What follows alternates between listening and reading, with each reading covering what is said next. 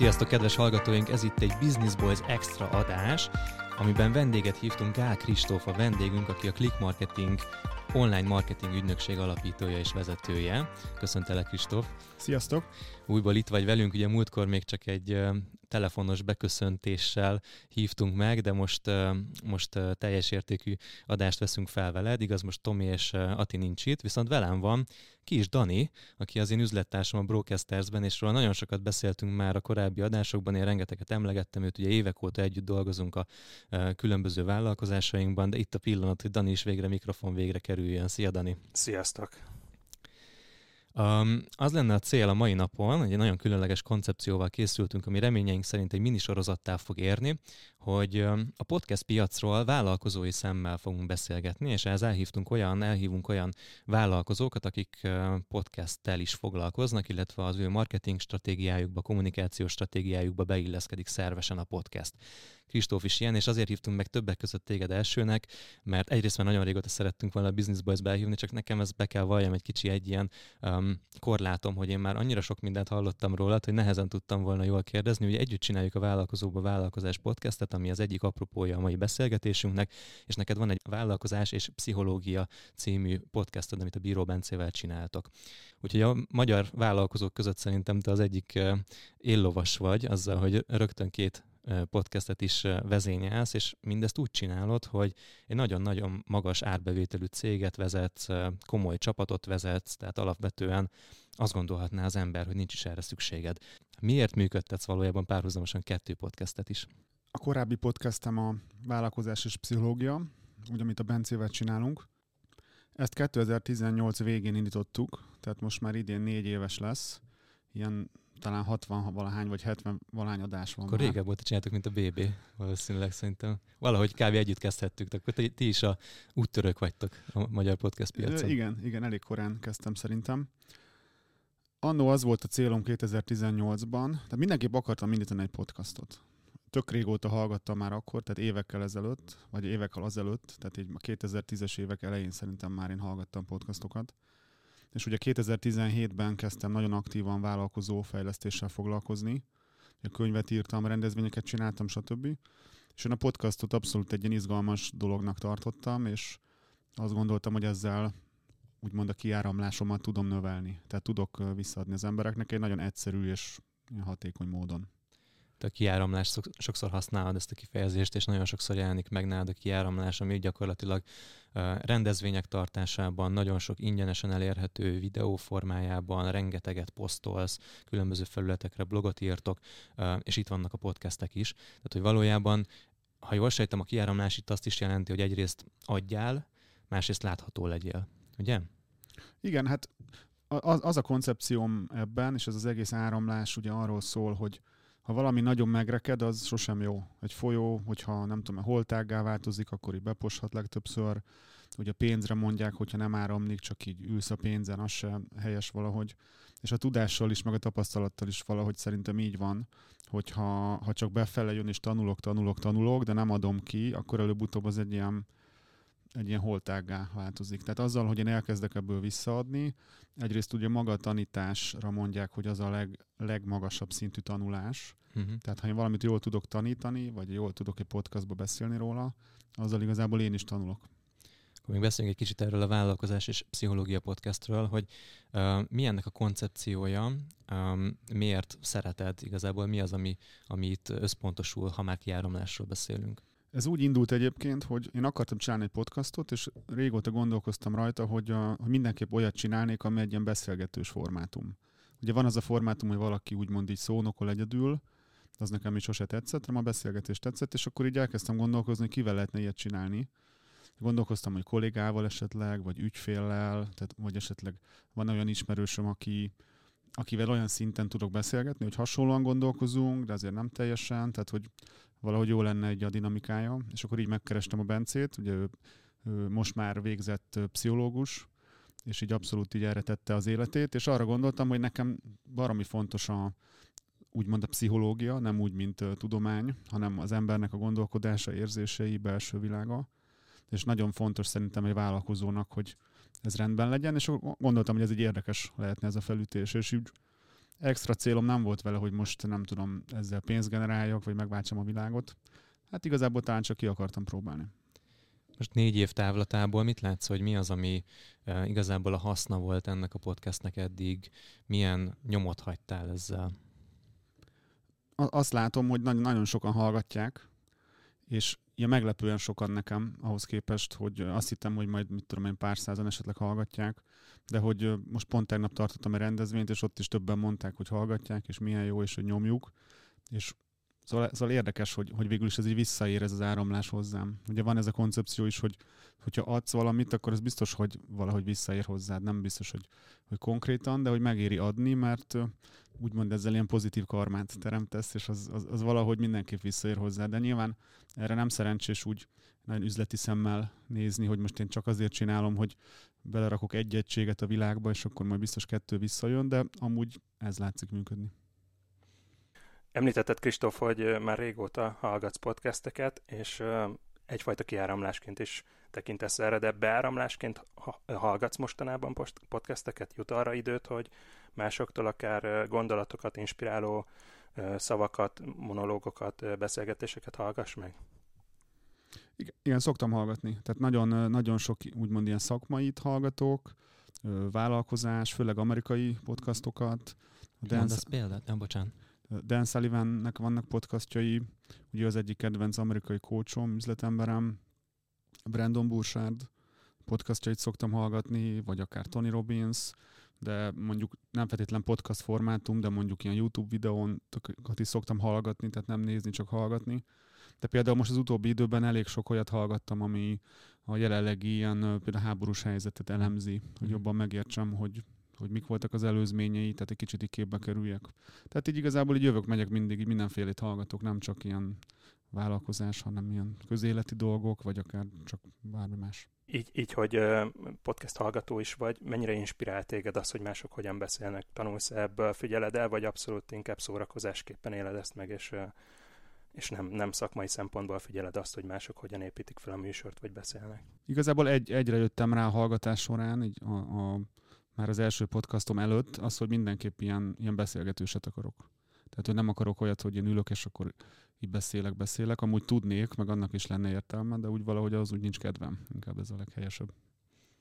Most a click marketing élén vagy, és ha jól számolom, talán 17 éve létezik a click marketing, ugye? Igen, igen.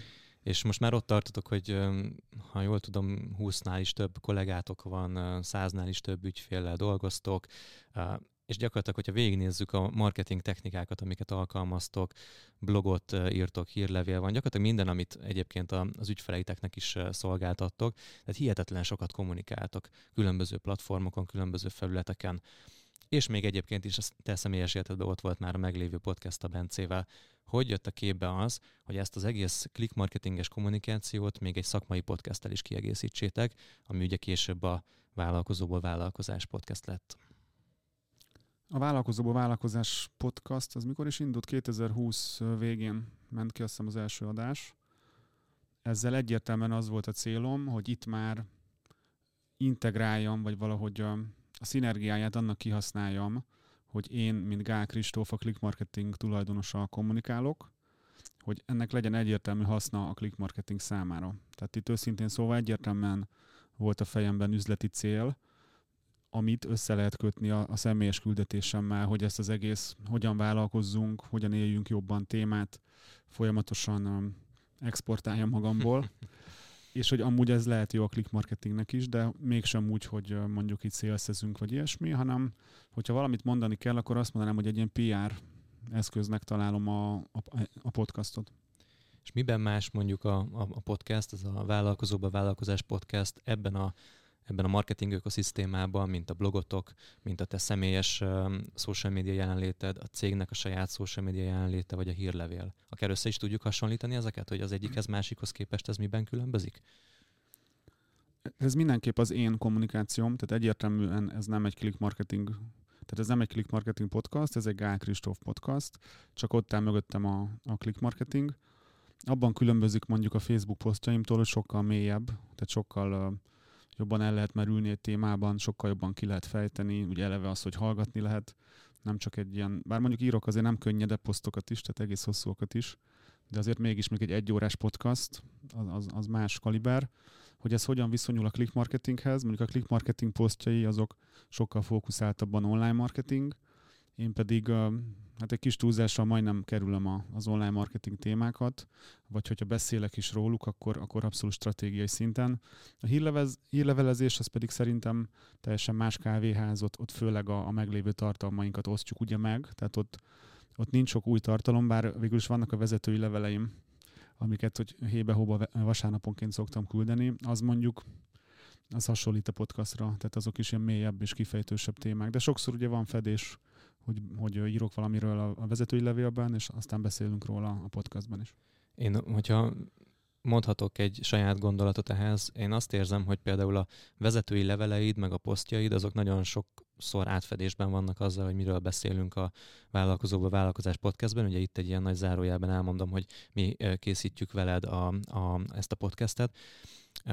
Viszont ezeknél a tartalmaknál egy egyirányú kommunikációd van. Megírsz valamit úgy, ahogy a te fejedben megszületik, kiküldöd a hírlevéllistára, vagy a social media felületre, ahol max hozzá tudnak kommentelni, és akkor finomítod az álláspontodat néha. Tudom, hogy néha kicsit direkt provokatívan írsz amúgy a Facebookon, hogy így fel is tegyenek hozzá kérdéseket, és e, beszélgetést generáljon. De amit szerintem egy nagy különbség ezekhez képest a, a podcastben, vagy mondhatom úgy, hogy a közös podcastünkben, az az, hogy én megpróbálok a hallgató fejével gondolkozni, hogy megkérdezem azt, ami igazából nekem eszembe jut, de feltételezem, hogy a hallgatónak is eszébe juthat, és én öm, azt remélem, hogy ilyenkor még széles körülben ki tudunk bontani egy témát, amit neked lehet, hogy nem is lenne éppen adott pillanatban időd, energiád, vagy nem jutnának eszedbe azok a kérdések. Jól érzem, hogy valami ilyesmi a plusz ebben? Igen, most, hogy így mondod, egyértelmű, ez egy nagy előny, hogy van, egy, van egy input így a podcastnál, vagy egy trigger, hogy miket kérdezel, hogy te hogyan gondolkozol, és ennek van egy dinamikája, ahogy erről tudunk beszélgetni, és ez nyilván teljesen más, mint, mint amikor szónokolok mondjuk egy posztban, vagy egy, vagy egy kiküldött levélben. Tehát ez egyértelmű. Ugye általában is azt gondolom, hogy egy podcastnél az nagyon fontos, hogy mindig arra figyeljünk, hogy a hallgató fejével érthető-e az, amit mondunk, és ezért én is nagyon szeretek arra figyelni, hogy, hogy az adatok, amiket elmondunk, a nevek, amiket kimondunk, a különböző kontextusból kiragadott elemek hogyan illeszkednek egymáshoz egy nagyobb képben, és hogy a hallgató számára ez érthető-e. Úgyhogy én, hogyha egy ilyen tippet így ki, kiálthatok kiáramlásképpen, akkor szerintem az egy nagyon fontos dolog, hogy nem egymással kell beszélgetnünk itt az asztalnál. Nem az a lényege, hogy mi szórakozzunk, vagy egymást szórakoztassuk jelen esetben. Persze nem gát, hogy, vagy nem, persze nem hátrány, hogyha mi jól érezzük magunkat, de az a cél, hogy a hallgató vigyen el belőle valamit. És ez a szemléletmód szerintem az, ami nagyon-nagyon fontos, és kicsit én úgy érzem, hogy ezt azért még Magyarországon, vagy hát mondjuk úgy általában sok podcastnél ezt nem veszik túlságosan komolyan. Ezt egy pici kritikaként, meg ilyen fejlesztendőként is szántam, szántam ide. Szerintem én ezt úgy látom, hogy ehhez kell, hát nem azt mondom, hogy tehetség, de talán lehet, hogy tehetségnek lehet nevezni, hogy, vagy egy érzék, hogy valaki mondjuk tudjon úgy beszélni, hogy oké, okay, hogy a saját gondolatait mondja, de hogy, hogy benne van az, hogy ez olyan érthető-e, befogadható-e, és ugye nekem nagyon nagy ilyen előadói múltam van, meg ilyen publikációs múltam, öt könyvet írtam, tehát én valahogy kifejlesztettem szerintem ezt, és, és lehet, hogy ezért is szeretik sokan, mert tehát azt jelzik vissza, hogy érthető és hasznosítható az, és ahogy, is, amit mondok. Visszajelzéseket mennyire, mennyire kapod a podcastet kapcsán, akár mind a kettőre vonatkoztatva, mennyi, mennyi olyan visszajelzést kapsz, hogy jó az, amit csinálsz, hogy, hogy értékes, amit adsz. Mondjuk össze lehet ezt hasonlítani egy blogbejegyzéssel vagy Facebook poszthoz, kapott visszajelzéssel, mert azt gondolom, hogy tényleg hosszabban kifejtett tartalmakról van itt szó, és egész más, hogy adódik át ez az embereknek, a, mint, a, mint amit mondjuk egy leírt tartalomnál hall, olvashatnak. Pont tegnap volt egy rendezvényem, és ott is kaptam visszajelzéseket, hogy, hogy mondták, hogy valaki az összes adást meghallgatta mind a kettőből, ami így megpróbáltam összeadni, de hát ilyen lehet, hogy ilyen akár több száz óra Igen. összességében abszolút én csak, csak, hozzám csak a jó jut el. Lehet, hogy van rossz is, de az valószínűleg nem jut el hozzám, de és konkrétan volt például nemrég egy olyan visszajelzés, és ez, ez így nagyon durva nekem, hogy, hogy ilyen hatást is el tudok érni, hogy valaki azt jelezte vissza, hogy, a, hogy az egyik posztom, vagy talán podcast adás, de hogy szóval mindent ő is fogyaszt, hogy az én hatásomra kezdett el tartalékot képezni a cégében, és hogy volt valami tavaly valami esemény, ami miatt simán csődbe mehettek volna, de mivel volt tartalék, mert elkezdték építeni, ezért megmenekült a cége. és hogy, hogy, hogy akár ilyen is ehhez hasonló sztorik, vagy hogy a, a munkatársakkal másképp kezdett viselkedni, vagy hát ezek egy kicsit ilyen durvábbak, de sokszor van az, hogy úgymond hála nekem, hogy végre ki tudott rugni valakit, aki tök régóta ki kellett volna, nem volt hozzá ereje. Tehát rengeteg ilyen van, és nyilván igazából csak a töredék jut el hozzám ezeknek. Úgyhogy tényleg ez nekem egy misszió, hogy ebben is segítsek, mert tényleg hiszek abban, hogy a, a kisvállalkozásokon keresztül tudjuk jobbá tenni valahogy az országot. A, tegnap voltam egy eseményeden, ugye ez a jól működő cég eseményen, és megállítottak a kávés pultnál, hogy köszönjenek, hogy nagyon köszönik ezt a podcastet is, amint a Business Boys-t, meg a vállalkozóból vállalkozást is, és hogy ott akkor azt mondták, hogy a Business Boys hatására kezdett el vállalkozni valaki. És ez egy olyan hihetetlen érzés volt, ami szerintem így nagyon kevés dolog hasonlítható ehhez, hogy túlnyúlunk azon a határon, amit ugye saját életünk is medrében el lehetne érni. Ezt azért is hozom ide, mert hogy, hogy mondtad azt, hogy a visszajelzések általában pozitívak, és hogy valahogy nekem az a tapasztalatom, hogy egy podcastnél, és ez nem tudom, hogy podcast specifikus-e, de én így tapasztalom, hogy egyszerűen nem ér el a negatív komment. Szemben egy Facebook posztnál, vagy egy YouTube videónál azért nagyon sok olyan kommentet látok, ami inkább ilyen kekeckedő, vagy, vagy akár negatív lenne. Egyszerűen azt látom, hogy ebben a formátumban, lehet, hogy pont azért, mert hogy az éterben hangformájában terjed, nem igazán jellemző az, hogy az emberek így beszólnának. Te is, te is ezt érzed? Szerintem ez azért lehet, mert ugye a Facebookon bármit posztolok, boldog-boldogtalan látja, ugye az organikus elérések miatt. És ugye mindenki érzi az igényt, hogy kifejezze a véleményét, akármilyen is az. De podcast az szerintem nem olyan, hogy így szembe jön veled. Tehát egy, mondjuk az én podcastomat, a vállalkozó vállalkozást úgy azért nem, nincs az, hogy ülsz, és akkor egyszer csak elkezded hallani, és így, így hú, ez de gáz, hanem azért hallgatod, mert rákerestél, vagy amúgy is fogyasztasz podcastokat, és ha nem tetszik, akkor lehet, hogy meghallgattál 5 percet, és mész tovább. Meg úgy nem is nagyon van platformja, Igen. hogy hol, hol tudnának visszaélezni rosszat. Igen, és szerintem ez a kezdésnél azért is jó, mert hogyha valaki fél attól, hogy mennyit fognak szólni, és hogy hogyan fogják elküldeni őt a francba, azért mert valami gondolatot kimert írni a világhálóra, vagy egy videót felmert venni, ez így annyira nem történik meg ebben a térben. De viszont, hogyha már itt tartunk, akkor beszélnünk kell a marketingéről is, mert mondtad azt, hogy valójában ezt az hallgatja, aki, aki, aki, aki tudatosan keresi meg ezeket a tartalmakat, illetve azok is szerintem, akik már régóta ismernek és követnek téged. Hogy tekintesz most ennek a podcastnek a népszerűsítésére? Milyen csatornákat használtok, illetve mi a cél igazából, hogy meglévő hallgatókat, meglévő közönséget vonjál be még jobban, vagy eljussál teljesen új emberekhez, akik később bekerülnek abba az áramlatba, amit a további termékeiddel, meg tartalmaiddal szolgáltatsz? Igazából mind a kettő fontos szerintem, hogy a, hogy a meglévőket minél jobban tudjam szolgálni, meg hogy minél több új legyen, hogy őket is tudjam ezzel szolgálni. És egyébként mi, vagyis én a Vállalkozóból Vállalkozás podcastot úgy is használom, és ez eleve volt egyébként tervem, így a PR hatáson kívül, hogy mint egy ilyen, mint egy ilyen tudástár, hogyha mondjuk egy ügyfelünknek az a problémája, hogy, hogy toborozni akar új munkatársat, akkor azt tudjuk mondani, hogy mondjuk olvasd el ezt a cikkem, meg olvasd, vagy hallgass meg a 26-os nem tudom, adást, ahol egy órán keresztül erről beszélek. És ezt így használjuk is, és a kollégáim is használják egyébként, hogyha az ügyfeleiket kezelik, hogy tapasztalnak egy problémát, akkor tudnak konkrétan célzottan ajánlani nekik úgymond egy fejezetet a, a podcastból, és ez, ez, ez tök jó, és ez ugye ez egy ilyen örök zöld valami. És mit teszel azért, hogy az új közönséghez is eljusson ez a podcast. Leszámítva azt, hogy ugye a podcast platformoknak az algoritmusai, a top listák, aminek az élén nem egyszer szerepeltél, vagy az első tízben, akár két podcasttel is, illetve hogy a kereső kifejezésekre, hogyha valaki rákeres, akkor megtalálja ezeket. De teszel-e valamit azért tudatosan, hogy, hogy, hogy új közönséget is elérje? Egyrészt használjuk, vagy nem egyrészt, használjuk mindenféle kommunikációnkban a, azt a tényt, hogy van podcast, Például, ha valaki feliratkozik a hírlevelünkre, akkor így a, mi úgy hívjuk, hogy welcome sorozat, tehát kapsz egy pár levelet az első néhány napban, akkor az egyik levél az, a, az egy ilyen podcast ajánló. Vagy fönn van a honlapunkon, ugye a blog, blogunkban van egy, kon, egy konkrét poszt, ahol az összes adást folyamatosan megosztjuk, vagy ki szoktam posztolni a Facebook oldalamon, a Click Marketing ki szokta posztolni a Facebook oldalán, ugye van a vállalkozó vállalkozás csoport, most láttam, hogy már ezer, több mint 1100 ember van benne, úgyhogy mindig elmondom, az, most pont elfelejtettem, de el szoktam mondani az előadásaimon, úgyhogy igazából minden platformon toljuk.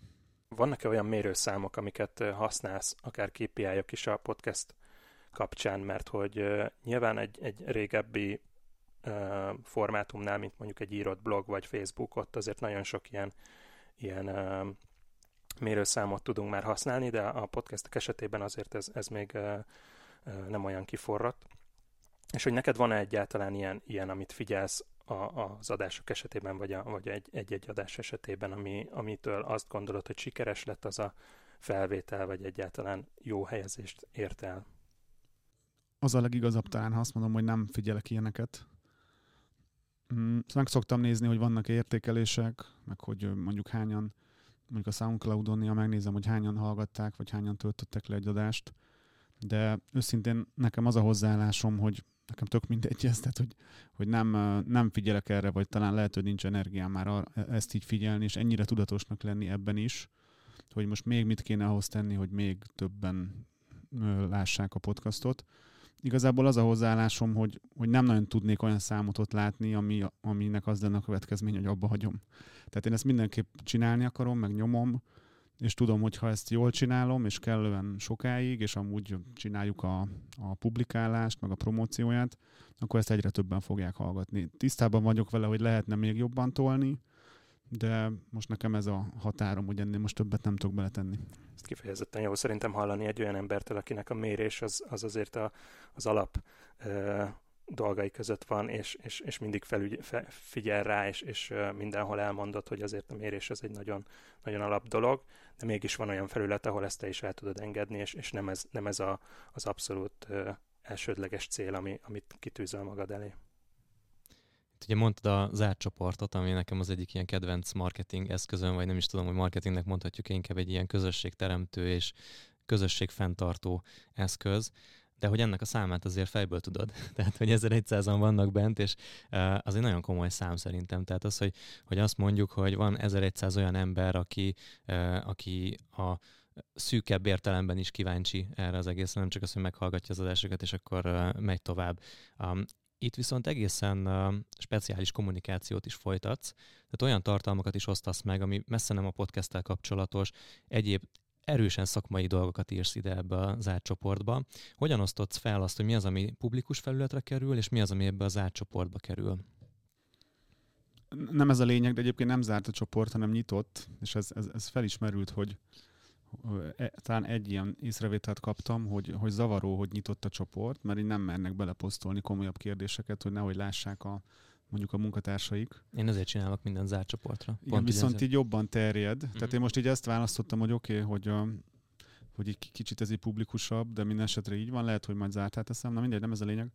Uh, hát én ezt használom egyfajta ilyen, ilyen, egy ilyen második naplómnak. Ugye ez eleve a, a publikus Facebook oldalam egy napló, és akkor ez egy ilyen, egy ilyen másik napló. Ezt, ezt, ezt azért valamennyire nyilván tudatosan csinálom, hogy legyen értelme oda belépni mert ott ugye jobbak az elérések. Tehát nem azt mondom, hogy ész nélkül csinálom, azért az nagy túlzás talán, de hogy ez a, ez a, ez a határ annak, hogy ezt még így tudom így észszerűen csinálni.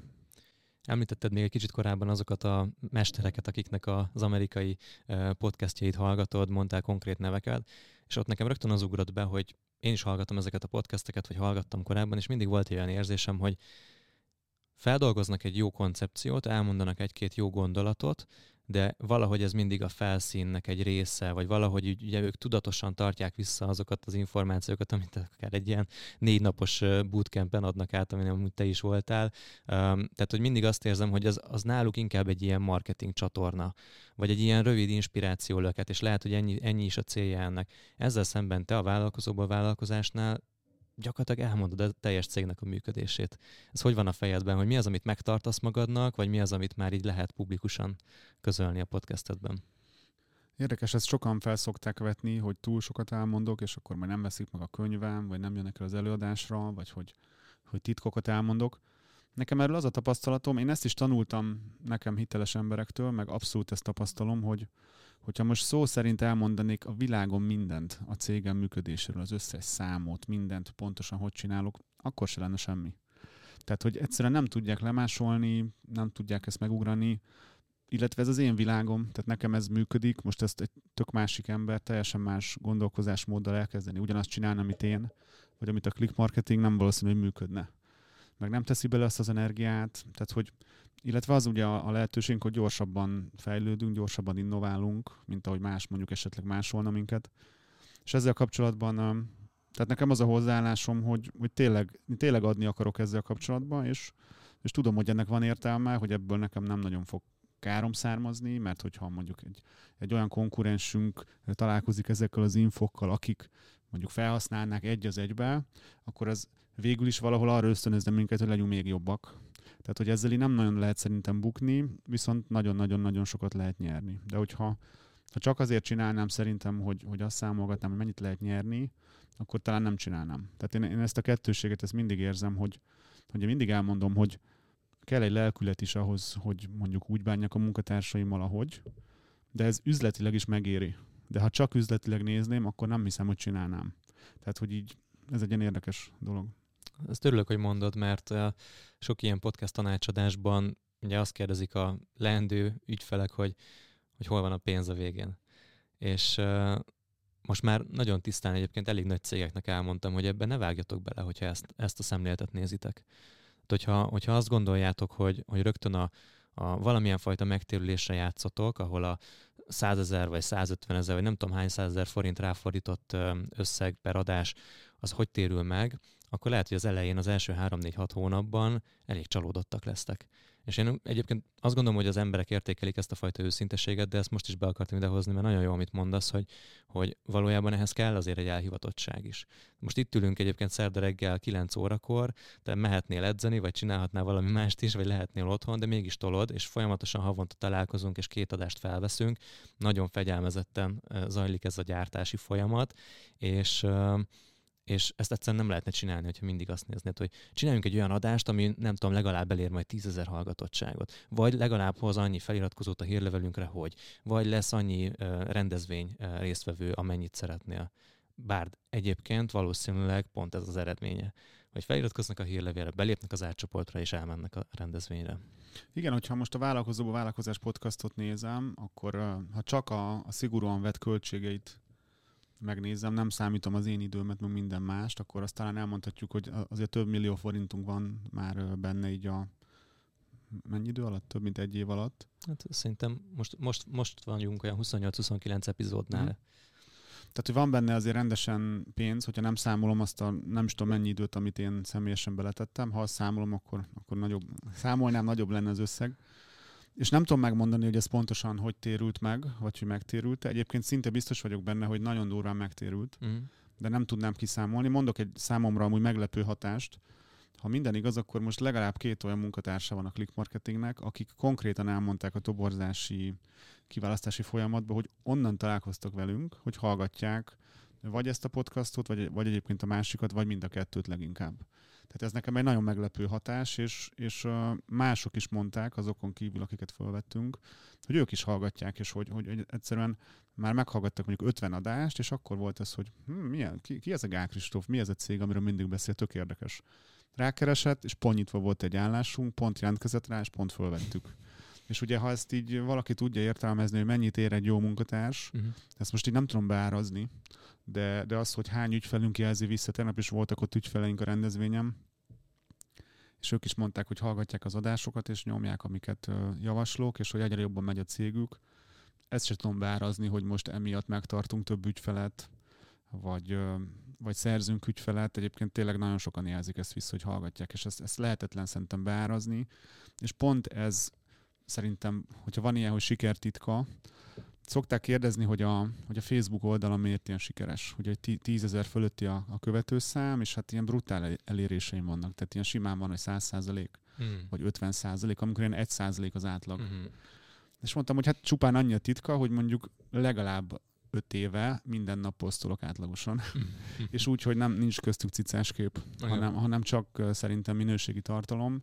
Tehát ezt, aki utána csinálja, azt megnézem.